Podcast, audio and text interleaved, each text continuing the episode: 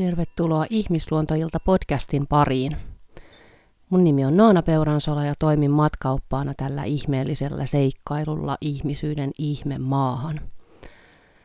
Ja nämä on tosiaan kaikki aina ihan suoria lähetyksiä, editoimattomia lähetyksiä ja koska kaikki tämmöinen epätäydellisyys kuuluu ihmisluontoon, niin se saa myös nä- näkyä tai siis kuulua tässä podcastissa – ja tämä on monestikin, mulla on aina joku teema ajateltuna, vähän kuulosteltuna etukäteen, mutta mulla ei ole mitään valmista käsikirjoitusta, eli sillä tavalla tämä kaikki, mitä tässä juttelen, niin tulee aika lailla tajunnan virtana myöskin sitten omalta osaltaan. Eli ei ole, en pidättäydy missään tarkassa käsikirjoituksessa.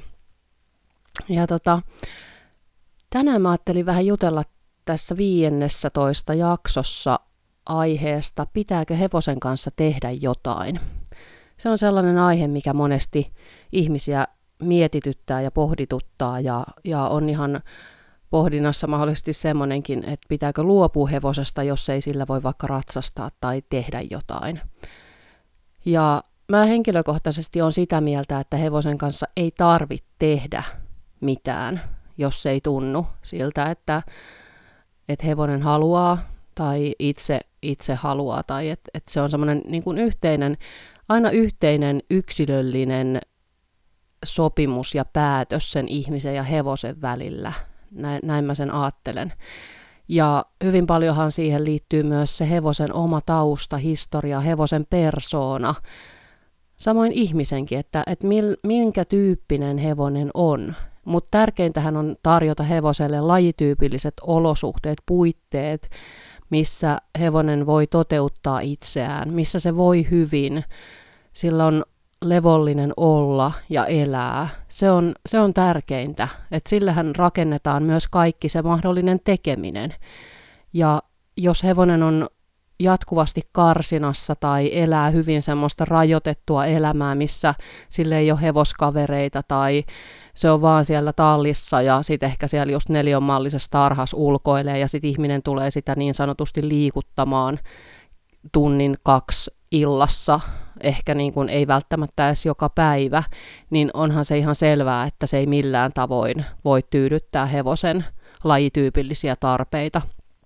Et tärkeintä olisi se, että hevonen pääsee riittävästi toteuttamaan sitä uteliasta tarvettaan, olla hevonen, olla, olla eläin. Ja, ja nehän on luontaisesti hyvin uteliaita tyyppejä.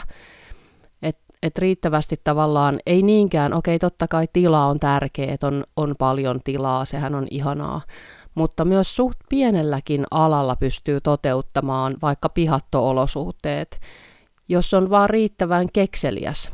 Ja aina sit voi niin kun luoda jotain uutta, kokeilla, vähän niin kuin itsekin tehdä semmoista tutkimusmatkaa, että hei, mikähän mun hevoselle sopisi, mistä se tykkäisi mahdollisesti keskustella, olla vuorovaikutuksessa sen oman hevosystävän kanssa, kysyä siltä hevoselta ja kuunnella.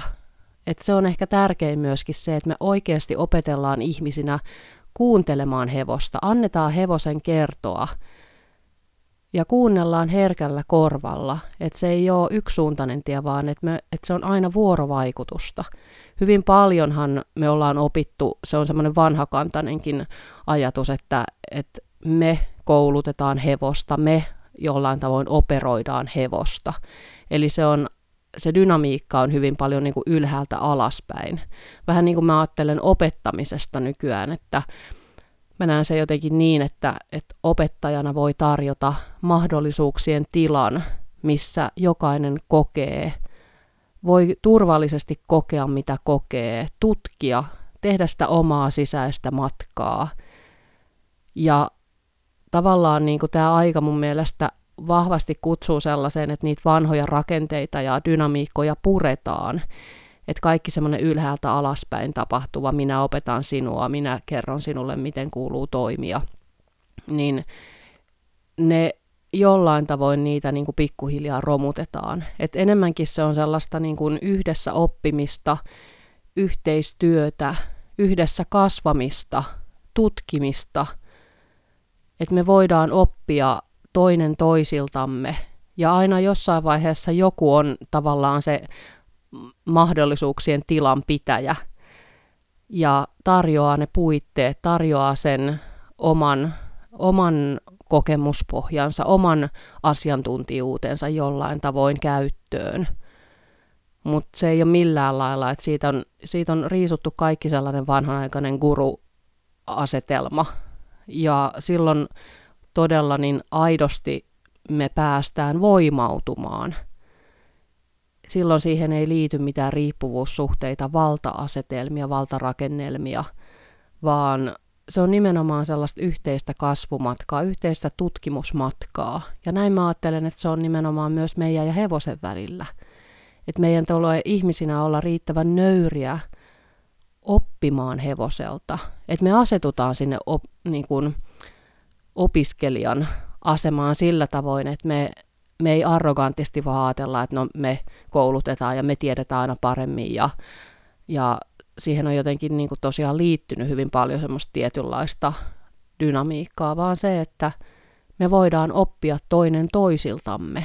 Ja silloin siinä on se yhteistyön energia vahvasti läsnä. Ja niin kuin sanoin tuossa aiemmin, niin mä ajattelen, että se riippuu toki aina myös hevosesta persoonana ja tyyppinä. Mitä se hevonen, mitä se kyseinen yksilö mahdollisesti kaipaa voidakseen hyvin, että se hyvinvointi vahvistuu joka tasolla.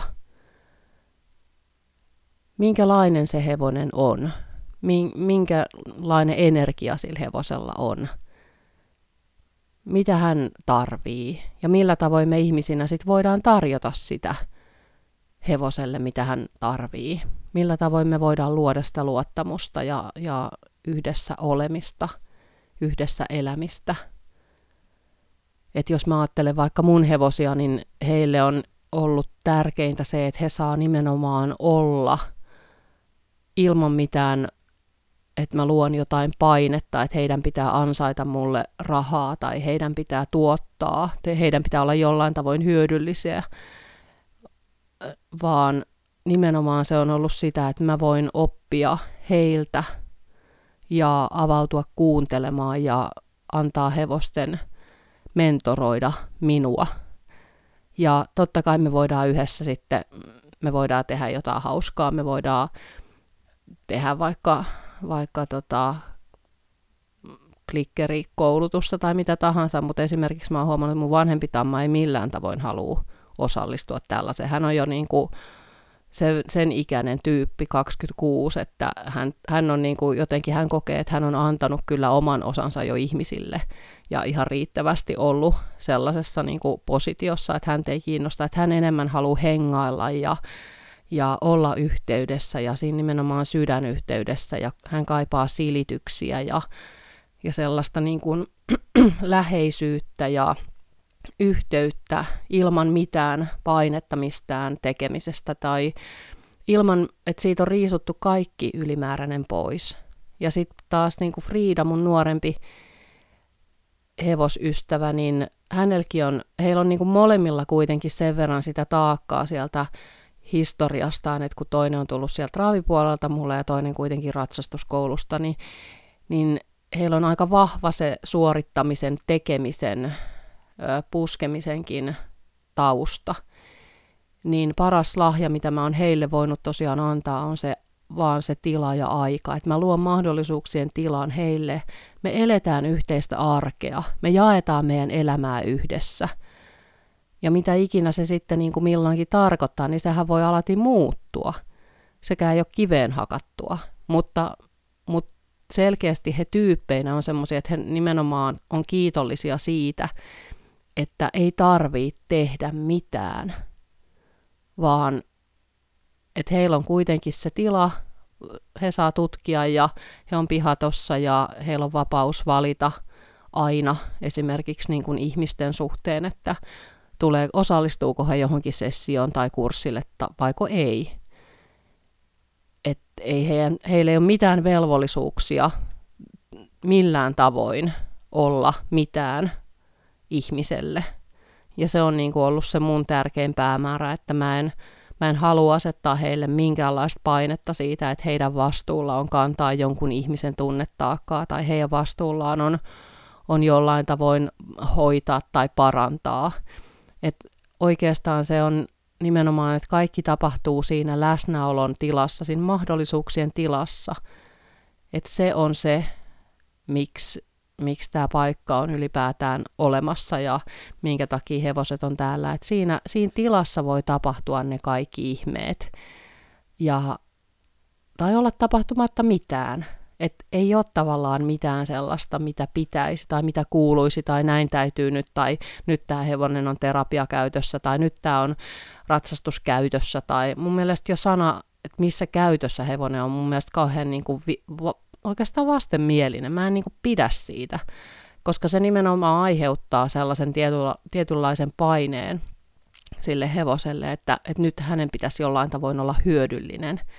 Et ehkä tämä liittyy myös vähän siihen, että miten me ollaan ihmisinäkin yhteiskunnassa opittu siellä työelämässä sellaiseen suorituskeskeisyyteen, että meidän täytyy olla aina hyödyllisiä ja hyödyksiä jollain tavoin niin kuin, että me ollaan suoritettu aika paljon, sitten me ollaan uuvuttu ehkä, sairastuttu masennukseen tai uupumukseen, ei välttämättä olla e-, edes menty niinkään pitkälle, mutta jollain tavoin kuitenkin se suorittaminen voi olla hyvin niin kuin verissä meillä ihmisillä. Et me ollaan opittu se sieltä ehkä sieltä kasvuperheestä tai, tai ylipäätään, niin kuin, että mit, mitä ne onkaan ne meidän mekanismit ja mallit, mistä se kumpuaa. Mutta just se, että millä tavoin se peilautuu sitten meidän hevosen pitoon tai siihen, millä tavoin me ollaan hevosen kanssa.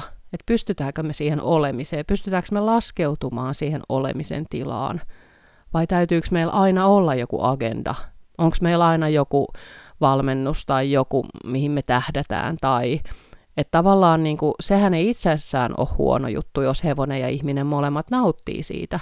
Mutta ehkä se suurin kysymys on, että mistä motiivista käsin teen. Että onko siellä jotain, että jotta olisin arvostetumpi tai saan tällä tavoin jotain itselleni just arvostusta tai, tai jollain tavoin niin kuin, että se joku menestys tai joku pohjautuukin ehkä jonkun äidin tai isän toiveisiin. Että alitajuisesti vaikka toteuttaakin jonkun toisen toiveita tai unelmia. Ja sen takia mä ajattelen, että on hirveän tärkeää aina pysähtyä kuulostelemaan vähän niitä niin kuin sisäisiä motiiveja. Että minkä takia teen mitä teen hevosen kanssa ylipäätään. Koska muuten me vaan mennään siinä autopilotoinnissa, eikä tavallaan, jos me ei koskaan kyseenalaisteta sitä meidän tapaa olla – hevosen kanssa. Ja tosiaankin se kuuntelu on ehkä tärkeintä. Se, että me tosiaan kysytään hevoselta, että hevosen ei tarvi huutaa. Hevosen ei tarvi olla jotenkin, tai että hevonen oikeasti voi kokea tulevansa kuulluksi ja nähdyksi. Ja sitähän me tosiaan ihmisinäkin kaivataan, että me tullaan kuulluksi ja nähdyksi ja ymmärretyiksi – kaikki me halutaan sitä siltä yhteydeltä. Niin se on ehkä parasta, mitä me voidaan harjoitella just siinä meidän hevosystävän kanssa. Ja mä ajattelen aina, että enemmänkin se on just ystävä, mentori, opettaja, mitä mä niin kuin mietin munkin hevosista. Niin, ja että me eletään tosiaan, me ei niin kuin tehdä varsinaisesti nykyään mitään. Mäkin on aiemmin ollut siellä, mä oon ratsastanut monta vuotta ja ja ollut siinä hyvin paljonkin siellä tekemisen kulttuurissa ennen kuin sitten jotenkin havahduin itse siihen, että, että nyt mä haluankin tutkia tätä vähän syvemmälle, että mitä mä löydän ja mitä mä ennen kaikkea opin itsestäni. Onko mulla jotain mekanismeja, mitkä estää, että pelkääks mä jollain tavoin sitä yhteyttä, että mä laskeudunkin vaan kuuntelemaan ja olemaan läsnä sen hevosen kanssa. Että onko mulla joku ehkä pelko siellä, pelkääkö mä löytäväni itsestäni jotain sellaista, mitä mä en ole uskaltanut aiemmin katsoa, tai pelkääkö mä jotain tunteita, mitä mä oon ehkä tukahduttanut, tai niin se oli mulle ainakin semmoinen alkusysäys tälle ihan mun niin kuin erilaiselle matkalle hevosten kanssa, hevosten maailmaan, hevosten sielunmaisemaan. Ja, ja se oli ensi alkuun myöskin tosi pelottavaa, koska siinä joutuikin, mä jouduin kohdakkain niiden asioiden, niiden tunteiden kanssa, mitä mä en ollut aiemmin suostunut kohtaamaan itsessäni. Ja mä ajattelen, että se on ja yksi semmoinen, minkä takia me ehkä vältelläänkin sitä, että se tekeminen voi joskus olla semmoinen niin kuin suojus, defenssikin sille, että, että me ei joudutakaan kohtaamaan itseämme ja pysähtymään ja oikeasti olemaan itsemme ja sen hevosen äärellä ja kuuntelemaan ja herkistymään ja että mitä meille oikeasti kuuluu ja mitä, mitä me tarvitaan ehkä voidaksemme paremmin. Ollaanko me jollain tavoin just väsytetty itseämme. Ja hevonenhan on siitä ihana, että, että se hyvin suoraan meille kyllä kertoo ja peilaa meille niitä meidän kipukohtia, haavoja. Ja sekin monesti just voi olla sen verran tuskallista, että sitä helpommin niin kuin suistuisi siihen tekemiseen ja että ai niin, meillä on nyt tämä ja tämä agenda ja nyt me harjoitellaan tota ja tota ja sitten meillä on toi ja toi valmennus. Niin taas vaan se, että on rehellinen itselleen ja sille hevoselle siitä omasta motiivista, että mistä käsin tekee, mitä ikinä se onkaan. Ja sitä on aina hyvä aikaa jo myös vähän tarkistaa, että ottaa semmoisia checkpointteja, että, että okei, että missä kohtaa mä menen nyt mun omaa matkaa. Onko nyt jotain sellaista, mitä mun ehkä kuuluisi muuttaa, mikä, mikä tuntuisi ehkä paremmalle siinä, niin kuin, mikä voisi vahvistaa sitä luottamusta mun ja sen mun hevosystävän välillä. Että onko nyt jotain, mistä meidän olisi aika jo ehkä päästää irti. Tarvitaanko me näitä kaikkia valmennuksia tai tarvitaanko me kaikkea tätä tekemistä? Voidaanko me, voidaanko me korvata ehkä jotain jollakin Voidaanko me luopua jostain, jotta voi tulla jotain parempaa tilalle? Ja monestihan se tie, niin kuin tietyllä tavalla se tyhjyys ja epätietoisuus voi olla myöskin pelottavaa. Että no mitä sitten? Että jos mä nyt luovun tästä, me ollaan aina totuttu tekemään näin, tai meillä on tämä tietty tapa tai tietty rutiini. Mitä sitten tapahtuu, jos mä luovun tästä? Että se voi ollakin yllättäen, että sieltä voi nousta hyvin paljon monenlaisia tunteita. Mutta just se, että, että me ei pelättäisi niitä meidän tunteita, asioita, mitä sieltä mahdollisesti nousee, vaan voitaisiin nähdä ne lahjana sillä tavalla, että okei, että tämä voi olla kipeätä, tämä voi olla pelottavaakin, mutta miten vapauttavaa se on, kun me oikeasti uskalletaan olla läsnä niissä kaikissa tunteissa, mitä meissä herää ja minkä lahja me annetaan sille hevoselle, joka kuitenkin siinä niin kuin superherkkyydessään aistii meistä sen kaiken. Et se on niin kuin, sehän on upea lahja sekä meille itselle että, että sille meidän hevosystävälle. Ja sitten mä ajattelen, että niin meillä ihmisillä kuin hevosillakin on ihan omat elämän tehtävät täällä niin kuin maan päällä. mikä ikinä se onkaan se meidän elämäntehtävä, tai niitähän toki voi olla usein, useampiakin, niin ihan samoin, että mi, mitä se hevonen on tullut tänne oppimaan, jakamaan, kokemaan, niin siitä on jo tosi tärkeää ottaa selvää, op, opetella sitä, harjoitella oikeasti, että me tutustutaan siihen EVOS-yksilöön tosi syvällisellä tasolla. Mitkä on niitä meidän hevosystävän lahjoja? Mikä on se viisaus, viisauden laatu, mitä hän on tullut antamaan tähän maailmaan? Et jos mä ajattelen vaikka mun hevosystäviä Atena ja Friidaa, niin Friidalla on ihan selkeästi semmoinen niin kujeilevuus, leikkisyys. Sen energia on hyvin sellaista leikkisää, keppostelevaa. Et si- siinä on selkeästi se, että hei, elämä ei ole niin vakavaa, se ei haittaa, jos vähän mokailee, ja aina voi niin kuin keksiä jotain pikkukepposta, ja että se pilke silmäkulmassa, että se, sillä niin kuin selviää mistä vaan. Että se on oikeastaan Friidan motto. Ja sitten samaan aikaan hän on kuitenkin hyvin, hyvin tunteissaan ja hyvin herkkä.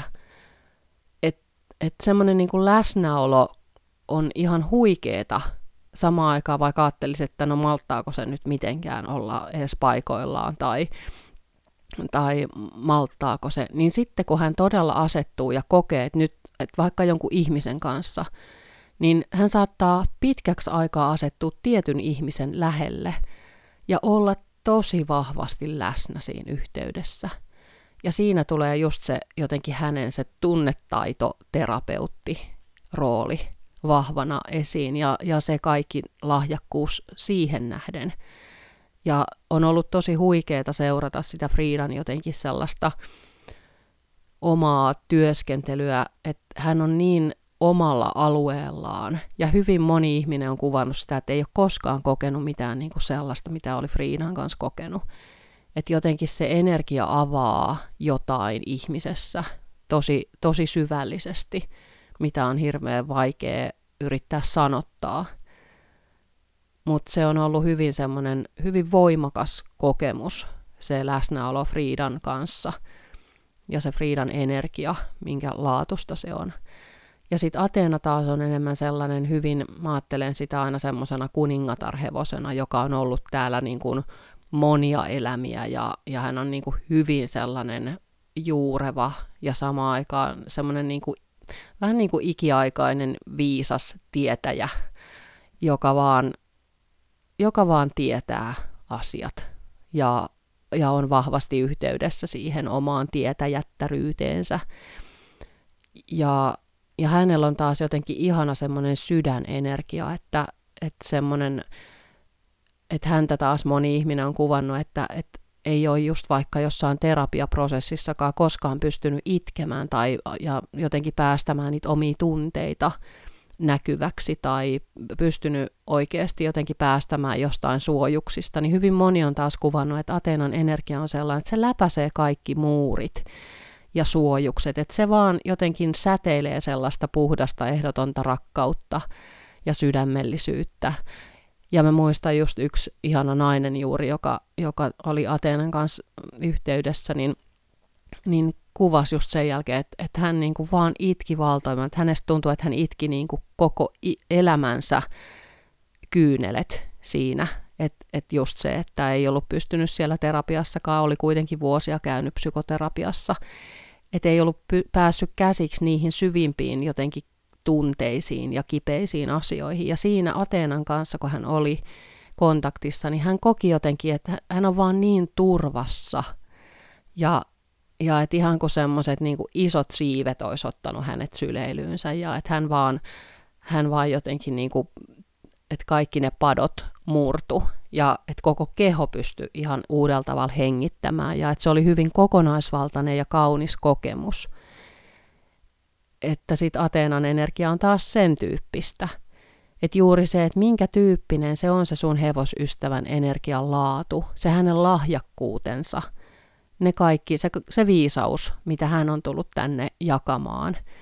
Niin mä ajattelen, että meillä ihmisinä on siinä myös iso tehtävä, että me voidaan tukea sen hevosen lahjakkuutta, lahjoja, viisautta, että se pääsee virtaamaan vapaasti tähän maailmaan ja että hän pääsisi käyttämään niitä omia lahjojaan, että, että se merkityksellisyyden kokemus vahvistuu ihan niin kuin meillä ihmisilläkin, että, että jos me ollaan pitkään jossain työssä, missä me ei koeta, että me oikein ollaan semmoisella meidän omalla tontilla tai ei ehkä päästä käyttämään oikein niitä meidän lahjoja, niin sehän on kauhean näivettävää. Että kyllähän se pitemmän päälle alkaa syömään ja uuvuttamaan ja, ja nakertamaan niin kuin joka tasolla sitä omaa, omaa ihmisyyttä ihan, ihan niin kuin kaikin tavoin.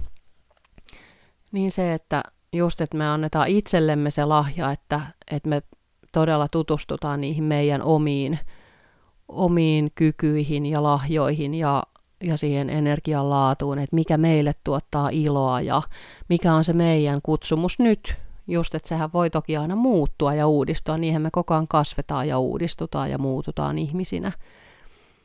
Mutta just se, että sitäkin on ihana tutkia yhdessä sen hevosystävän kanssa, että mitä siitä yhteisenergiasta, siitä synergiastakin vaikka voi syntyä. Että se on, se on tosi kiehtovaa. Ja ei ole koskaan, mä en usko, että se on ikinä sattumaa, että, että joku hevonen ja ihminen löytää toisensa – että mitä kaikkea siellä onkaan pinnan alla ja kuinka monissa elämissä mahdollisesti on, on kohdannut ja kokenut ja ollut erilaisia kokemuksia ja mulla on ainakin itsellä hyvin vahvasti se olo, että mä oon Atenan kanssa tuntenut monissa elämissä, että meillä on hyvin vahva yhteinen historia ja, ja sen takia se yhteys on myös niin tässä elämässä hyvin semmoinen jotenkin luonteva ja vahva. Ja se on myös kiinnostavaa, että silloin kun mä ekan kerran Ateenan tapasin siellä ratsastuskoulussa, niin mähän pelkäsin sitä hevosta ihan tolkuttomasti, koska hänestä oli toki myös luotu se kuva, että, että se tappaa kaikki talossa ja puutarhassa. Ja, ja totta kai siellä oli hänellä sitä omaa tunnekuormaa ja ihan fyysistäkin kipua ja kaikkea, mikä, mikä niin kuin, minkä vuoksi hän käyttäytyi, kuten käyttäytyi. Että se aggressio oli, oli suojus. Se oli, se oli nimenomaan nimenomaan sitä. Mutta se on niinku huikeaa, että mikä matka, mikä matka me ollaan tultu yhdessä ja, ja nyt on ihan siis tosi vaikea edes päästä siihen tunteeseen tai siihen jotenkin siihen ajatukseen, että niin joo, että se on ollut tosi vihanen ja vaarallisen hevosen maineessa ja että se on ollut karsinassa ihan, ihan tosi, tosi tota, niin kuin vaikea ja, ja niin kuin hankala ja kaikin tavoin, tavoin niin kuin käyttäytynyt hyvin, hyvin aggressiivisesti, niin siinä on niin kuin tosi vaikea päästä kiinni. Et, et loppujen lopuksi, että et miten just, että sitten kun sille hevoselle me annetaan se mahdollisuus oikeasti tulla nähdyksi ja kohdatuksi ja kuulluksi, niin mitä siitä voikas seurata, niin se on kyllä ihan huikeeta. Ja kyllä mä ajattelen, että me ollaan ihmisinä velkaa se hevosille, että kyllähän me ollaan niin monia vuosi tuhansia riistetty ja alistettu hevosta, että, että nyt on niin kuin korkea aika oikeasti katsoa peiliin ja ottaa se vastuu omasta toiminnasta ja, ja omista teoista ja alkaa toimia toisin. Ja tota,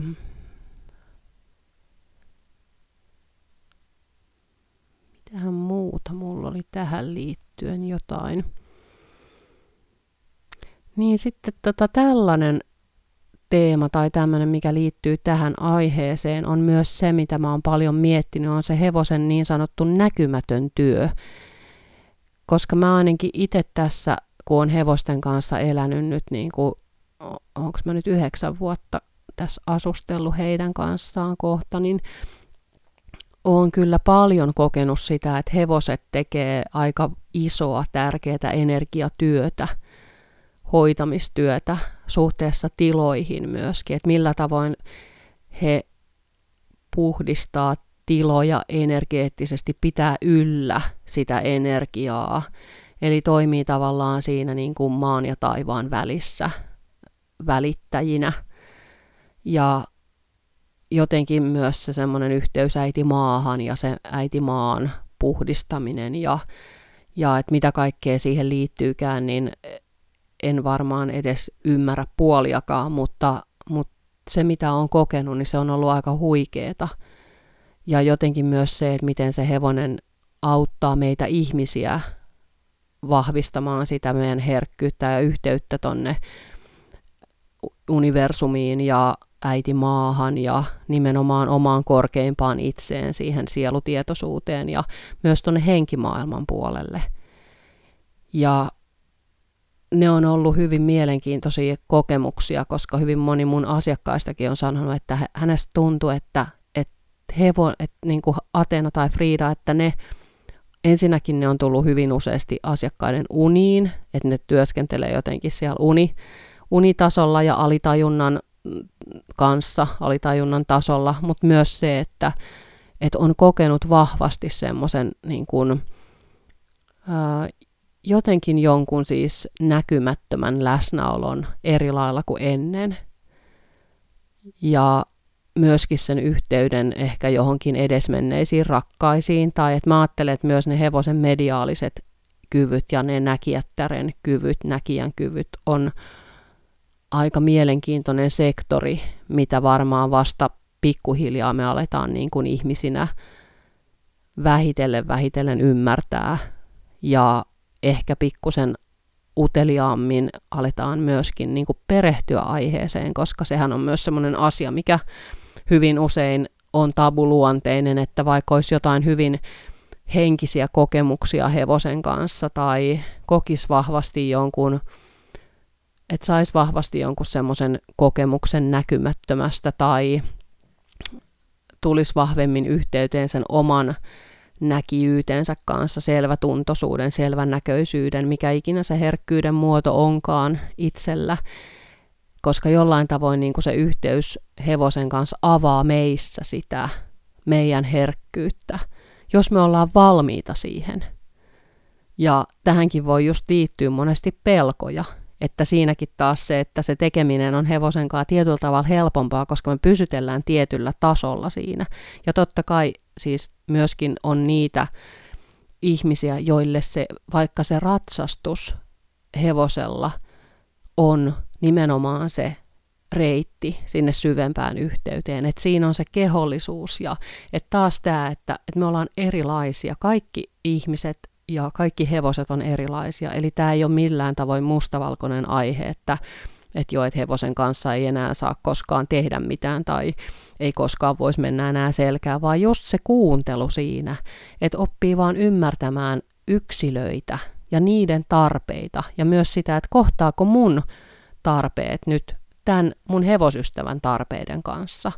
Ja jos ei kohtaa, niin mitä sitten me voidaan tehdä? Että mikä on se meidän ratkaisu? Että se on koko ajan sellaista jotenkin kuuntelemista ja että me voidaan vaan uteliaasti tutkia ja ymmärtää enemmän. Niin se on ehkä sellainen jotenkin se, musta sellainen ihana avoin asenne, että ei ole mitään ehdottomuuksia, tai mä en usko siihen, että mikä ehdottomuus on koskaan hyvästä, vaan just se sellainen niin kuin avarakatseinen asenne ja, ja sitten se rehellisyys siinä, että okei, että jos mun hevosystävä kaipaa tämmöistä, niin millä tavoin mä voin sit tukea häntä, millä tavoin mä voisin niin kuin mahdollistaa sen. Taas se, että meillä on tämä mahdollisuuksien tila ja siinä tapahtuu ne ihmeet ja asiat, että voi fasilitoida sitä tilaa, mutta ja jotenkin niin kuin pitää sitä tilaa yllä. Mutta kaikki sellainen, että mä kerron sulle, miten sun kuuluu toimia tai, tai nyt mä näen sulle tätä tai tota tai, tai just tämä niin kuin puhuin jossain jaksossa, että, että tota, kun joissain, joissain tota, joillain näkijöiden vastaanotoilla on vaikka, että no niin sitten tämä ja tämä päivämäärä, niin sitten tämä sun sielusopimus loppuu ja siihen asti nyt sun täytyy odotella ja näin, niin miten, miten paljon siinä ottaa voimaa siltä ihmiseltä pois ja luo riippuvuussuhteita ja valta-asetelmia koska hyvin helpostihan sitten se ihmisen alitajunta tai joku, joku taso alkaa ehkä mukauttamaan itseään siihen ja sitten saattaa olla, no mutta että kyllähän se tiesi, että, se, että silloin se vasta se mies tuli tai näin. Joo, että voi toki olla näin, mutta just se, että mistä sen tietää, että että onko itse alkanut elää sen mukaan, että se alitajunta nappaakin sen ja alkaa, että okei, no sit me ollaan holdissa siihen asti ja tavallaan, että se oma ihmisyyden vastuu ja valinnan vapaus ja oma voima mun mielestä kärsii siinä isosti, että se ei ole koskaan voimauttavaa. Ja siinä myös toki sit kysytään sen niin kun kunkin meidän erottelukykyä, että okei, että et mitä, mitä mä tästä informaatiosta valitsen suodattaa itselleni, mikä on mulle totta nyt ja minkä mä, minkä mä jätän tästä nyt pois. Että tota, että se on jotenkin aina sellainen just se vuorovaikutus kaikin puolin, että se vahvistaa sekä meitä että hevosta, että me ollaan jotenkin, niin ollaan vaan siinä rehellisiä, että mitä, mitä meistä tapahtuu ja, ja mitä hevosessa tapahtuu ja että hevonen uskaltaa kertoa meille – et se on tärkeintä. Et mä ajattelen myös, että sehän on suuri luottamuksen osoitus hevoselta, joka on ehkä aina ollut tosi mykkä, eli on oppinut ehkä vaan patoamaan sisäänsä kaiken, että se alkaakin niin kuin pikkuhiljaa sieltä räiskyä ja totta kai, että sitä pitää tukea ja niin kuin osoittaa terveet rajat ja selkeät, että mitä voi tehdä ja mitä ei, että se on taas totta kai se, se meidän ihmisten vastuu niin kuin sitten suhteessa hevoseen, mutta se, että se, mä, mä näen sen tosi hyvänä asiana, että silloinhan se hevonen just uskaltaa sitten me ollaan sen luottamuksen arvosia, että se vihdoin uskaltaakin vähän niin kuin räiskyä. Ja sitten pikkuhiljaa usein se tasottuu se myöskin, että, että hän huomaa, että okei, että ei tarvikaan noin, noin niin kuin isosti, mutta että, että hän on turvassa meidän kanssa. Ja just se, että meillä on myös se kyky asettaa ne terveet rajat. Ja se ei tarkoita mitään jyrkkyyttä, vaan nimenomaan, että se energia, se on ehkä ennen kaikkea sitä sisäistä energiaa, että hei, mä oon tässä, mutta mua kohti ei voi esimerkiksi potkia tai, tai mitä niin kuin, tulla päälle. Tai, et, mutta et tässä on tämä raja ja, ja sulla on siellä sun tila ja mulla on tässä. Et hevonenhan ihan ensimmäisenä lukee energiaa, niin kuin me ihmiset toistemmekin kanssa. Ennen sanoja tulee aina se energia. Ja sen takia myös se meidän vuorovaikutus hevosenkin kanssa alkaa jo ennen kuin me edes oikeastaan itse ymmärretään tai tiedetään sen alkavan, koska hevonen lukee meidän energiaa, se lukee meistä kaiken sen, mitä me vaikka yritettäisiin piilottaakin. Mutta tota, tämä on musta jo mielenkiintoinen tämä tavallaan tämä hevosen näkijyys myöskin, että mi- miten tota, tai mua kiinnostaa se just sen takia, että se on monesti niin tabuluonteinen ja siitä ei puhuta, koska ihmiset hän pelkää sit sitä leimautumista, että voi ei, mä en voi, koska sitten kaikki ajattelee, että mä oon hullu ja, ja, ja eihän mä nyt voi tällaisia mun kokemuksia kertoa kellekään ja tähän kaikki nauraa ja että miten niin kuin paljon myös meidän niin kuin ajassa vielä tässäkin yhteiskunnassa on sitä sellaista, että, että tietyistä aiheista voi puhua ja tietyistä jutuista, mutta sitten tietyt asiat pidetään visusti itsellä tai ehkä kerrotaan vaan niille lähimmille ystäville, jos ehkä niillekään. Että et mä todella toivon, että että tämä pikkuhiljaa tulee muuttumaan ja ainakin omalta osaltani haluan olla sitä muutosta edistämässä kaikin tavoin ja sen takia myöskin puhun näistä asioista ja olen kirjoittanut siihen mun hevonen oppana ihmisyyteen